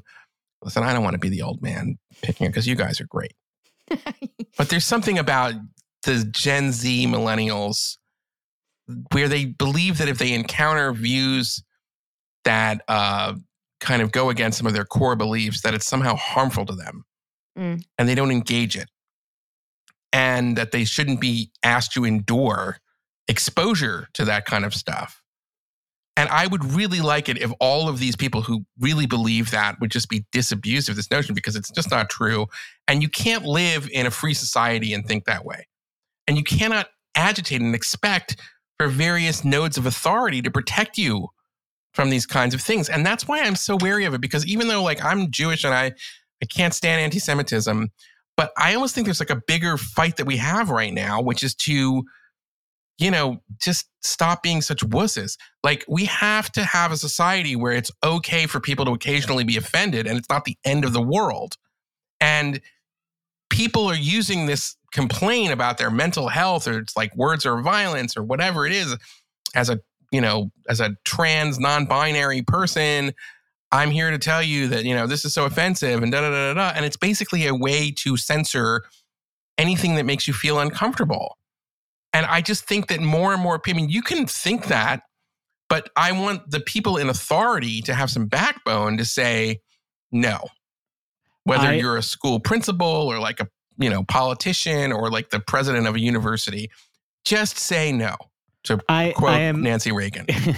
I'm fully in endorsement of everything you said, but that's also why it's terrifying when you get Kari Lake's in position of power because I, do I think that a, a Trump or Trump adjacent uh, government is going to be more inclusive of offensive speech? No, it's just going to change the direction of offense. This is a person, this is a, a, a, a movement whose psychology is that anything that offends the person of Donald Trump needs to be canceled whether it's a Republican who disagrees. Yeah, but I don't know. Well, first of all, I'm not so sure that they're going to do that. And if they do, I will be. I mean, the I mean, first, but I don't. I don't. You think I don't think Republicans are doing that. I don't think. I mean, I said that. that. I, am I'm, I'm the people, person who said that on. Oh, who says that a lot about people like you know, um, um, ISIS and like you know, take them at their word when they're talking about um, uh, their their uh, Islam uh, Islam uh, Islamo supremacist worldview. I also t- take people at their word when they say that the election was fake, that Biden didn't win, and implicitly that Trump running again, there is no legitimate way in which he could lose. Meaning, no oh, matter yeah, what well, the okay, vote but says. that's a separate. Hold on, wait a second. Hold on. To me, that's, that's, a, sep- that's a separate issue, my friend. That's a separate issue. Mm. I don't think you're going to have Republicans saying you can't say anything that offends Trump or denigrates Trump because we have we, we we can go back to the four years of his presidency when uh, everything that was on cable news was denigrating Trump and there was nothing he did not do anything. He mused at times about like changing the libel laws and they were very bad ideas and i didn't like that. He said mean things about my tribe of journalists. Okay fine that's not good either. But i know enough and i've been around long enough to know that there was far more stuff that the justice department did under barack obama that was much more of a threat in terms of investigating journalists in terms of classified leaks than what Trump, Trump didn't like what did Trump do on this regard? I mean, like I guess he insulted Jim Acosta at no, but a press conference blame, or something. You can also blame incompetence to his inability. Yeah, eh, but, but I, just, I think I don't think that's the of, danger. I'm agreeing with you that Trump's a danger, but that's not the danger. No, the danger, I don't. It's a different danger from the left. The left's danger is that they're busybodies who take over bureaucracies, and they're going to use that power as they march through the institutions to just I mean, kind of try to impose their agenda by censoring speech that they don't like. Their march is complete. I think now well, we are primed to. Don't you think so? I mean, they've they've marched through. The I want to get back theirs. to Kari Lake. Kari Lake offends me. She's an okay. election denier. I would agree with that. Okay. However, I'm willing to live with her winning in a red wave, if only because it will send hopefully an important signal to the Democrats to like end hmm. this stuff that's that that is creating this response. Like if we could get a moment where the Democrats are like, okay, let's let's really examine like why did we lose and flame out so badly? That will be a good thing for the country. And that's why I think that's why I think like democratic republics are a better system of government than all the alternatives because it right, does have right, this right. natural feedback system of self-correction. And right, and that's why like when they say vote like democracy on the line for the same shit, for like more inflation and like rising crime rates and gaslighting and not being honest with us about how president is probably like not mentally all there. Like all you want me to to, to endorse more of that? More department of homeland security censoring the internet? More of that? Fuck you! I'm not going to mm. vote for that there. Yeah, no, sorry, I, rant I, over. I know I'm totally down with the idea that you want to send a signal, and I'm totally down with the idea that both parties, by the way, need to get slapped in the face. But but do you yeah. really think that's going to happen? Did Republicans have mm. go through any soul searching about Trump after having several states where No, down no, the you're right. ballot Republicans were winning, but Trump wasn't elected, but Biden was Hmm. uh, elected president. Did they go to any? Maybe we should distance ourselves from Trump. Maybe for like a day. There was a day where they considered it. No, no, you know, listen, you make a very good point. However, the difference is there is no demagogue at the top of the Democratic Party right now. That's one of the good things about having, you know, Sleepy Joe at the top of the ticket, so to speak. Which so you is think that, it's more easily fixable? well, I do think it's easily I mean, fixable. the knives are already coming out for Biden, so it's as well it- they should. as well they should. I agree. Um, I mean, like, can we just say, I mean, like, I know, Vanessa, you know what? We haven't heard from you. Let me ask you a question. Sure. Is President Biden like mentally competent right now? Could he, should he be the president? So uh, you're uh, talking to someone who does not follow the news. I'm not a Okay. news junkie. Um, I am a person. If it filters through to me, it's because somebody shared it or something really big has happened. or one of your my- flatmates flatmates ranted about it. Correct, Next to such as Adam or or Emma or my husband. So, uh, what's filtering through to me is not. I, I don't feel like he's doing a great job, but I also can't point any fingers to what is doing what he's doing terribly. I just have a sense of it's like he's just ambling along, um, and I know that He's making a lot inflation of is a problem. I'm just saying he's making a lot of mistakes that are, you can't just explain as like, oh, well, Joe's always been like that. hmm He And was the- the he was a competent are- politician in the past, r- with- a p- competent politician with plenty of gaffes and not particularly profound, but at least Mm. politically savvy enough to get along. Two, I mean, if you watched the his "Democracy in Peril" Part Two speech, uh, the other, it's just, I, I, it's not, it's not, it's not great. And the the mistakes are domestic, international, on all he's like fronts. shaking he's like shaking hands with like the air like i'm just saying Mhm. there's something like he's Mm. he's not all there he needs naps Mm. i'm Mm. not I mean, he's not Should- a he's not a young guy. He's a very very old one of our yeah oldest he's gonna presidents be ever. 80 yeah Yeah, right. and the question is not should he be euthanized, but should he be president? yeah exactly i'm like if you exactly give him a podcast i think he could handle that anyway uh, I mean, Vanessa, but- I have to ask, like, so, so, so, is your your bag is like your your cultural? Uh, ar- architecture urbanism is my is my bag. Yes. Is that your bag? So All right, I've been pull. I am a a lefty, uh, but of not of a political persuasion. So insofar as I just culturally have been raised on the left, uh, and this podcast is uh, a, a Dom and I having conversations with people that I never would have. that's so cool. And so it's part me learning and part me uh, questioning things that I have sometimes taken for granted. and also pushing against my suppositions as somebody who's some would argue too immersed in some of this bullshit.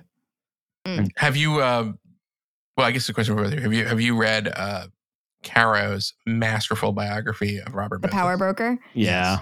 It is on my to read. Everyone talks It about is it to me constantly. dope as hell. It is I so just- good. You got to read it, I will. and then and I- then read then get into his Lyndon Johnson stuff, which is also great. But as an architect, as somebody who's interested in urban planning, it it unlocks so many things. It's like a great biography, but it's more than a biography. It's like a Yes. history of like New York City and like why it's laid out the way it is. It's great. yes, and I just bought tickets to Straight Line Crazy, so I'm going to see that tomorrow. is that? That's the new play of about Robert Moses, Oh. with starring Ralph Fiennes. Oh, okay. I gotta. If I'm in New York, I love New York. I gotta go to New York, and I got It that's might be something I would sold like out, to see. but, but um, maybe you know somebody. no, I mean I'm in DC, so, but I'll maybe I'll wait for it. That's really cool. Yeah. Anyway, great book, Power Broker. I've I've heard it recommended many times. Robert Caro is an exceptional biographer. so Yeah. The- oh, you, this it's great. I mean, I, I did you read the Robert Caro? Um, it's not exactly an autobiography, but kind of like his um, journal about about writing about the craft. No, I have not read that yet, and I actually I'm I should read that because I'm I've read everything else by Caro, and uh, I love his. I didn't read the the Johnson yet. Oh my god, the Johnson's really good too. It's Yeah. like you when you what you get out of the Johnson one. Well, what you get out of the Johnson one, it's like a history. You there's a whole you. Could, it's also a history of the Senate. It's the history of like Washington in the middle of the century. It's really good. Yeah. I uh, okay. Should we close with our blind spots question? N- no, um, before the blind spot question, I just want to give you a chance to. Uh, um, what's a new conservative? Are you one? And why are you trying to take over the world? Ah. Neoconservative or new conservative? Neo conservative? neoconservative. Neo- That's my Israeli accent.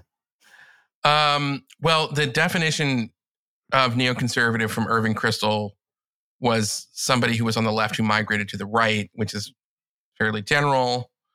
Um, but I think that's pretty. I mean, listen, it's it's the the meaning of the word has been twisted beyond recognition. Right, right. Uh, I call myself a neoconservative more now out of defiance. Um, yeah, yeah, that's why I, I, do it. I do. I, I, identify one just because it really gets people annoyed. Well, I not not as a troll, but just because like I just think it's like people try to demonize the neocons in unfair ways, and I'm like, all right, you know what? Like, uh, well, I call myself wear an American proudly, like, and that was originally the thing because like neocon was a slur from Michael Harrington and the Socialist yeah. against their old friends who who went to the right.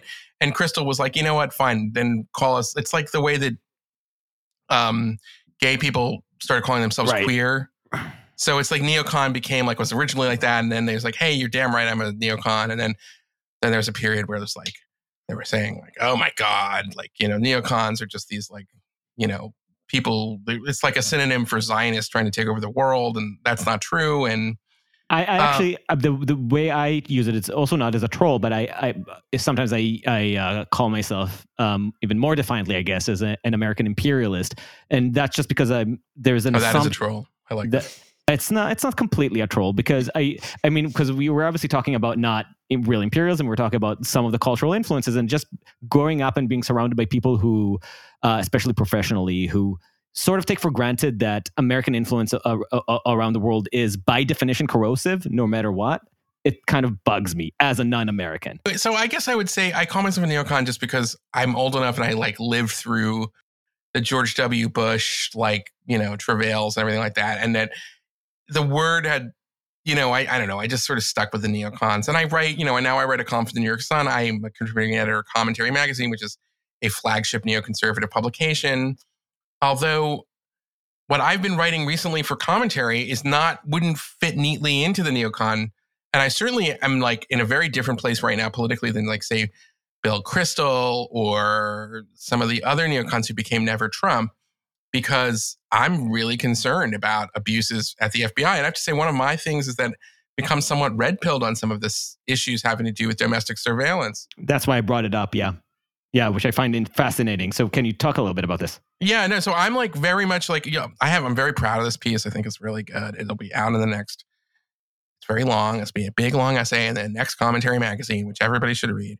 But it's a look at the FBI from a kind of historical perspective. And one of the things that I get into in this essay is like how, you know, like, is it okay that like after 9 11, the FBI basically started infiltrating Muslim American communities? and you know they and and preventing terror attacks by sending informants to try to like get people who might be like kind of these loner loser types you know hmm. To agree to some sort of plan and then we find out like one of these people have been hmm. working for the government the whole time i'm uncomfortable with it i'm uncomfortable with it in perpetuity and like now that technique is being used against so-called domestic extremists and i don't like I'm against racism. I'm against the domestic extremists. I'm against, you know, white power militias. All that stuff sucks. And I want the feds. I mean, I think so far there's a danger, but I think there's a problem when we look at like the case against of the kidnapping plot against um, Gretchen Whitmer in Michigan. Most of the people involved in the plot were working for the FBI in some capacity. Yeah. So, like, did you prevent terrorism, or did you just sort of entice? Did you instigate? did you instigate it? Like, I, I made a joke, but if I was, uh, what's her name, Tudor Davis, I think it was, who was the person running against uh, Gretchen Whitmer. But I would say, like, you know, Gretchen Whitmer, do you have a plan for protecting the governor's mansion from various plots by the FBI and like the suckers that they entice? like, it's like, so am I? Does that make me? I, I'll call myself a neocon, but I'm very skeptical. I'm so I'm more, much more of a skeptic of some of these kinds of state powers. I'm certainly no longer the. I, I, I think that there was a blind spot and that everybody thought America could do anything in terms of nation building. I think it's much harder. There's to be much more of a serious commitment to it. Um, but I still believe America should be a great power. And I think American hegemony is largely a good thing for the world as opposed to uh, any of the realistic alternatives to it. Yeah. So, I mean, exactly. I, I'm kind of a neocon, but I think we've all We've all changed. Anytime that uh, an ideology leads you to be so gun ho that you can't see where your own side is violating some kind of uh, civil rights or or human rights. And I think there uh, during the Bush years there was a lot of shit. And Yeah. I mean, there is something weird when when you see people like Tucker Carlson now suddenly discovering the the abuses of power by the DOJ because it's it's afflicting his side. But on the other hand, you know, it's good. Like actually, skepticism about state power is not a bad thing. Yeah. Yeah. However, you ended up in this Hmm. camp. Um, although although there is a way like you can cross a line. And Well, be- I mean, I, that's the other thing is that there's an internal contradiction uh, in the kind of Bush era conservatism because Bush himself was skeptical of, you know, large domestic government programs. I mean, this goes back to F.A. Hayek and others who would say, you know, like, listen, when you create a bureaucracy, it will never get rid of itself. It'll never solve the problem you're intending to solve. And you should be very wary of that. And that's why, like, traditionally, Republicans and conservatives like Mm. like free market solutions and things like that. Well, like, what is a nation building project in the Middle East other than an enormous government program? So you don't think that the the your your and the carve out for the security state domestically. Exactly. Like so those are government programs and they wouldn't they be subjected to the same laws, you know, the same Hayekian principles, if you will, as these other programs that you don't like. And I kind of I should say I was aware of this. I wrote a I, I wrote a piece for Reason magazine and you know during the Bush years called the 914 presidency where I identified some of these things. If anything, I think I've become like more like aware of it. I was always a little bit of an oddball in that respect. No, that's why. That's why I didn't even pick on you on this. I was uh, Tucker Carlson. On the other hand, I, I distinctly remember. Well, Tucker was used to be a major league neocon. He used to write for the Weekly Standard. Okay, Vanessa, shall we blind spots? Okay. Uh, so this is the question we like to ask all of our guests. It's our closer.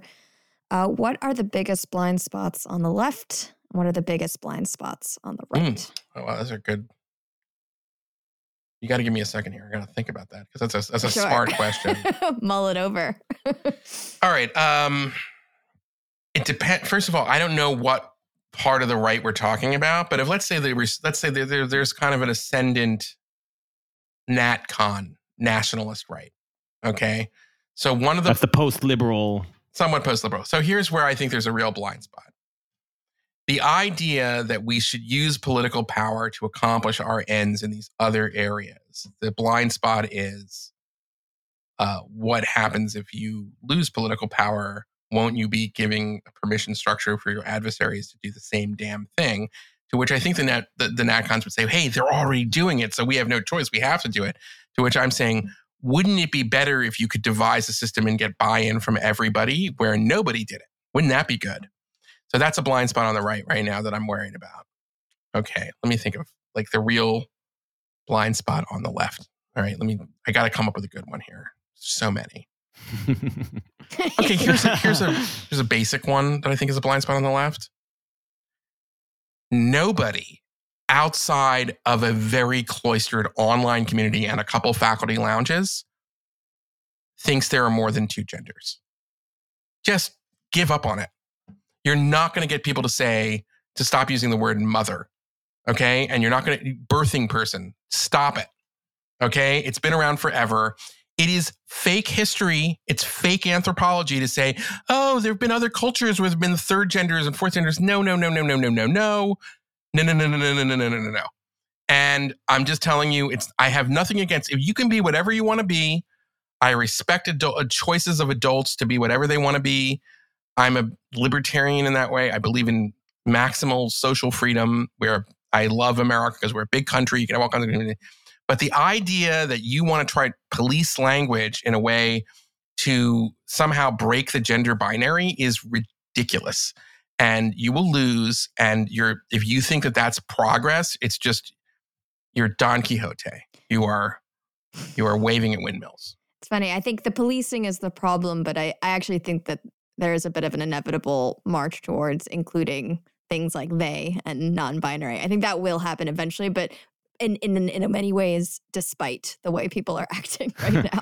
okay you know what i could be wrong maybe that's my blind spot it's my blind spot is that i just you know you know what i mean but like Right. this I, when i see the people say well you know there are tomboys and then there's really girly girls i'm like yeah but they're Anyway, I'll just I, I I feel like there's something about the way that this conversation is being policed that my guess is that it ends up increasing anxiety on people who are that have Mhm. some identity confusion or uncertainty and letting people explore the mysteries of their own identity i think that's great on an individual level but when you're trying to solve it by creating a gazillion buckets that they need to choose from i think that's not I, i'm not convinced that that's the healthiest way but i don't know Mm. I think that's why queer has stuck around because it's because it's so flexible. Queer is wonderful. Also, the idea of queer is just great because you're saying, I'm flouting whatever you're trying to shove me into. I've one of my my best friend is gay, Jamie Mhm. Kirchick. who You should have Yeah, on the show. we, we're He's trying really- to, we're, we reached out. okay, well, I'll tell him. Okay, you guys do a good show. I'm glad you guys are doing this. But like, if I know people that you say I'm queer, Mhm. but they f women, I'm like, okay, like, so how are you queer? Just because I want to identify that way. I'm like, well, then just Okay, yeah, but that's not the, the queer that I'm talking about. Sure, there is some element where you find those totally straight guys and you ask them, Did you ever fuck uh, uh, something that isn't a girl? And they'll say no, but they'll still identify as queer. And like, okay, now you're just playing into a fashion. And yes, that exists. There are people who are exploiting this permissiveness and and and and think that if they don't tag themselves as something that is outside the binary, then they are boring. So they have to be something special. They have to to try to to Mm. to go outside of the uh, old norms. But queerness is still a great category because it allows you to exist in the Mhm. mess of sexuality without depending on a specific, narrow, overly defined category. It allows you to be in a muck of figure it out for yourself find your own individual experience. And that's great. Be as weird as you want to be and let yourself be fucked by whoever you want to be. That's great.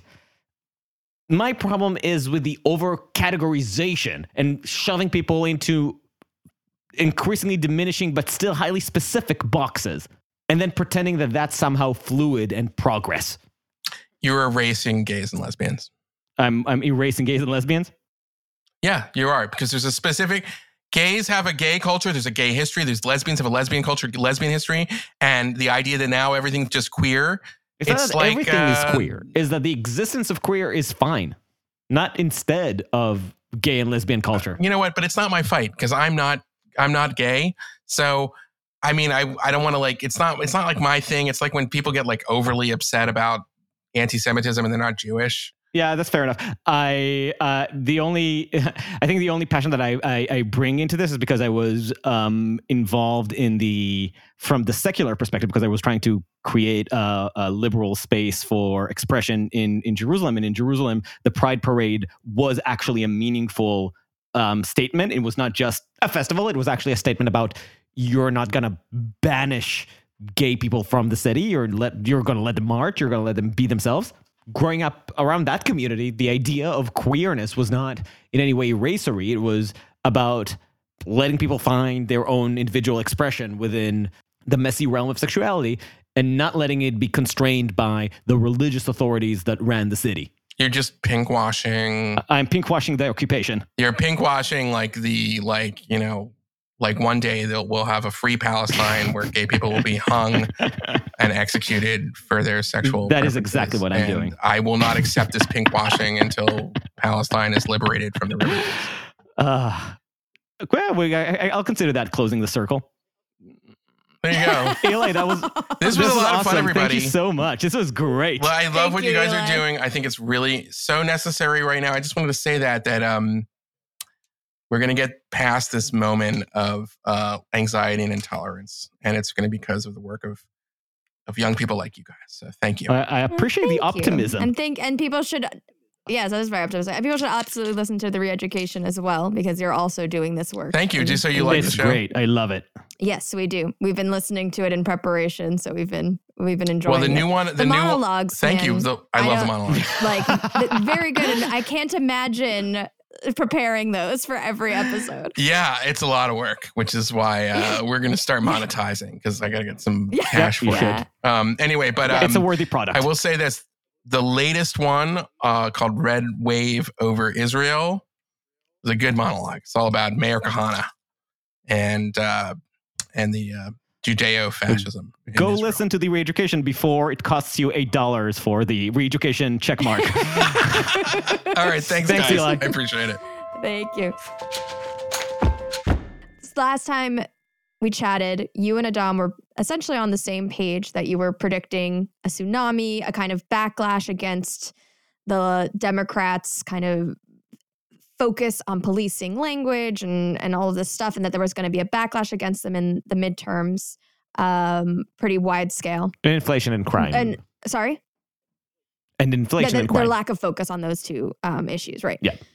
But it didn't really pan out so much as a tsunami. So I want to No, it give did you not. both a chance to reflect on that. And what did I say? I, I don't remember, but I hope I didn't say anything too embarrassing. basically, you were just like y- you. You were pretty certain that it was going to be a tsunami because of the the we we were both Right. we were both very like okay like they're they're getting what's right coming exactly. and apparently Republicans also got what was coming to them. So what are your thoughts? I was going to make a joke. Go for it. I don't recognize my country Uh-huh, anymore. uh-huh. We're, we're just turning into like Orwell's, for, you know, 1984. People love their chains. They're, lo- they're, they love their oppression. I'm sorry. I'm fighting this horrible cold that Oh. I got from my daughter. It gives you gravitas. Um, so that's why my voice is so raspy. Also, it's not the It's midterms not the beleaguered. that give you the no, it's not the midterms. I just no, it's my. I love my daughter, but she got the whole household sick. Um. Okay. Um. But like you know, I'm just, I obviously don't think that. First of all, um, I mean, how many times before a major national election do we have to relearn the lesson that all of the polls are wrong? Yep. Um. So that's a. We really need to get over that point where polls start pollsters and poll readers start believing themselves like like around like a few months before the election they're like really starting to take it seriously and you, you just you just get swept up You do, and you every year we find out that it, that it was. I mean, there were some polls that were correct. New York Times Siena College was totally right. It looks like, but there were a lot of there were a lot of like there were a lot of pollsters who had gotten the last one right that were then like I don't know. They were and they were feeding us like on certain races they were totally wrong. And I'm not a super political junkie, but there are people who said that Tiffany Smiley in Washington State was really competitive. That didn't turn out to be true. Um, I'm not sure that there's a single explanation. I will say a couple points. One, I'm actually sort of happy that electorally speaking, it looks like a targeted strike against election denying Trumpists. So it's like, you know, as somebody who is a neither Trumper, who doesn't like Trump, but doesn't like the Democrats and their resistance to Trump, there was something pretty good about this election in that respect. Um, I, if I was a partisan Democrat, I would worry that the important signal that would come to the Biden White House in a resounding loss Mm. has not been received, and that it could, and it looks like it's already maybe leading them to um, assume that Biden was doing great, and if he is, if he's nominated again for 2024, I think it ends in tears for the Democrats. Right, There's a Um, headline on the Hill that is Democrats faced uncertainties amid invigorating success. And Yeah, like, no, I maybe, like- that's overreading what Mm. happened. Yeah. I mean, so so that's another point, which is like I think part of it was that there were really bad candidates. And if you I mean, and you can look at individual examples like, you know, Brian Kemp walks away with it. He's the governor who stands up to Trump in 2020 and insists the election isn't stolen and doesn't go along with him. And yet Herschel Walker you know, it runs to uh, you know a, a near tie, so it's a runoff. Well, where did there's six or seven or eight electoral points? I mean, what accounts for that? Well, I think it accounts for if you offer an alternative to Democrats that doesn't embrace, you know, like lunatic conspiracy stuff about elections, you're in good shape. what about Democrats in the? What about New York and California? Do you think they are starting to hear the message? New York, at least, got not pilloried, but they and Hochul did win governorship, but but New York suffered a little. It's closer than it normally Yeah. is. Yeah, There are a lot of House races that were that went to the Republicans that normally wouldn't, and I think it's because there's a backlash on that. So, I mean, we'll see. I'm I'm incredibly unimpressed with Hochul, so it's disappointing to sort of see her win. But um, if she's savvy, she will internalize the lesson. I don't think necessarily. I don't think Gavin Newsom really is capable of that in California. But there's all kinds of signs in California starting with earlier this year with the recall of Chesa Boudin. That, um, and we don't know what's going to happen in LA, but of the, you know, you know, well, Canada was recently a Republican who I guess now is an independent Democrat or something, Caruso, the businessman, defeats Karen Bass. That's a huge deal in, in Los Angeles. That's a rebuke of business as usual as well. So, I mean, maybe we maybe this is exactly the results we have. Here's the other thing so far, even the denying the, the deniers have accepted their losses in the elections. That's really good. It's a really low bar, and there's a part of me that's reminded of the famous Chris Rock joke. You're supposed to take care of your kids. But we had we didn't have that in 2020. So what how nice is it that everybody's kind of saying, all right, I lost the election. So that's good too. I, I had a theory before that if if it had it did go more red, that it would be because folks were just more focused on inflation than abortion. Um, and I was concerned about it because as someone who's pro-choice, I I felt like government could do very little about inflation that would be meaningful. But it seemed like now was the time to Right. to put legislative legislative pressure on abortion. Do you think that that might have driven folks to the polls? Like it seemed like the potentially they were more issue oriented this this midterms. You know, um, again, and I'm not the best. I'm I'm not a, like a Mhm. political junkie type, but obviously, the abortion issue motivated a lot of voters, and um, in some ways, like I don't know if it'll continue to Mm. motivate them because I just think that we're now getting to this point where there's going to be a lot of states where abortion will be, um, th- there'll be f- fewer restrictions on abortion than it was under the Roe and Casey precedents. And there's going to be states that are going to outlaw it. But it's, I don't think it, I did a, a podcast on this uh, several months ago. And I came, I, I basically came around to the idea that it's not, we're not going to return to the nightmarish pre Roe world. And I have to say, for that episode, I recommend it. It's called The Feminist Critique, play on the Betty Mystique. Friedan uh, book. Um, I did a lot of research to educate myself as a, you know, straight Ashkenazi American male about the issue. And it was horrifying what women had to go through to, if they wanted to get an abortion under the pre Roe regime. Um, the stories, uh, I, I don't think that, that you can't help but move you. I mean, one woman, and I played a clip of her, talked about how she was told when she was getting her abortion that even though she was in anguish and pain, she couldn't scream because it would it would uh, tip off the neighbors and potentially get everybody in serious trouble with the cops.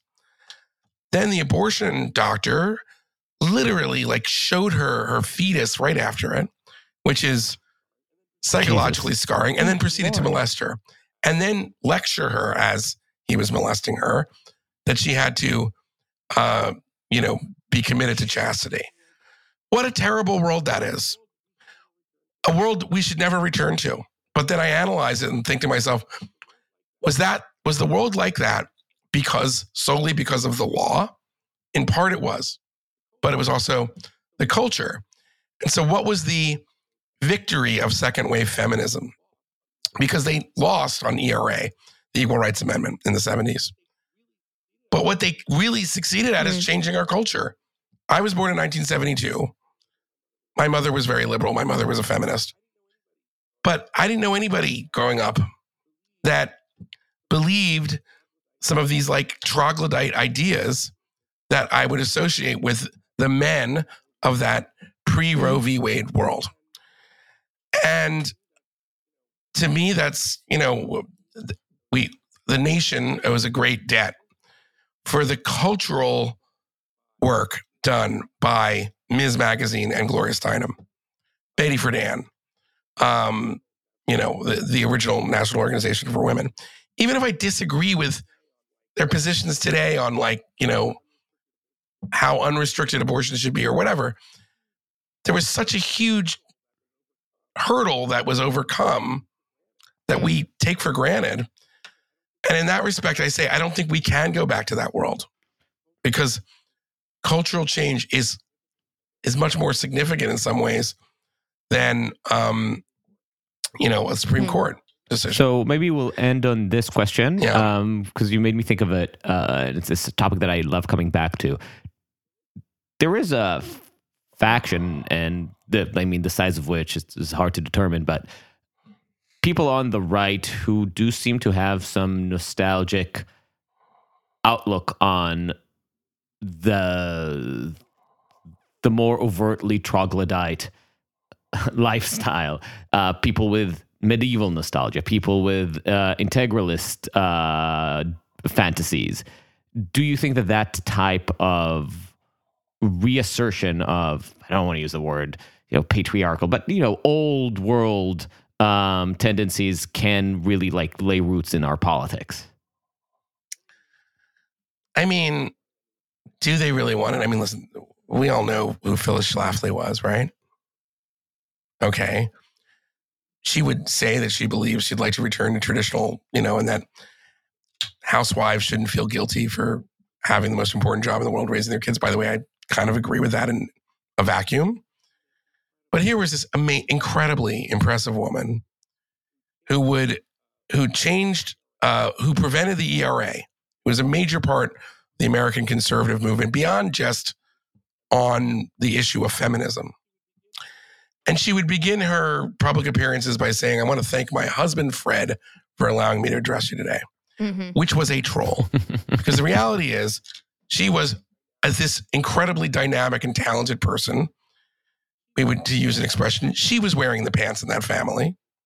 She was the one who was relevant, and she did it by, and she demonstrated it in her dynamism. And what you find in the socially conservative ranks are not women submitting to becoming to living in a world where they only exist as an extension of men as part of a marriage. And, you know, as Betty Friedan would say, they only exist as sort of instrumentalities for you know men or children or something. No, there there are so incredibly socially conservative women who are achieving great things, um, who are fully engaged in a kind of political fight. So I think it's a little bit different. I think that it's more accurate to say, or I mean, listen, I'm sure you can find examples of it, but I think it's more accurate to say that there are th- there are people who are on the social conservative right that if they were being uh, if they, the, the really they what they are criticizing is the excesses of feminism and the effects of or if the you know, liberal the legacy of the boom. Right. But, you know, we live in a world where people like to make, it, you know, kind of get attention for saying, for tweaking things and make, making extreme versions of the argument. So, like, yeah, you know, I want to return to that sort of thing. So, listen, Matt Walsh, you know who he is? I'm sure we all do, right?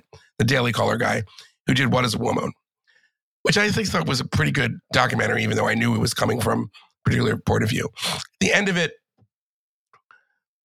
he's trolling. He, there's a scene with his wife says she can't open a jar of pickles and gives it to him and he opens it. Does he want to return to the 1950s? No. You know what I'm saying? I don't think he does. But it's his way. I think it's, it's sometimes these are these are ways of, of trying to antagonize one's cultural political opposition.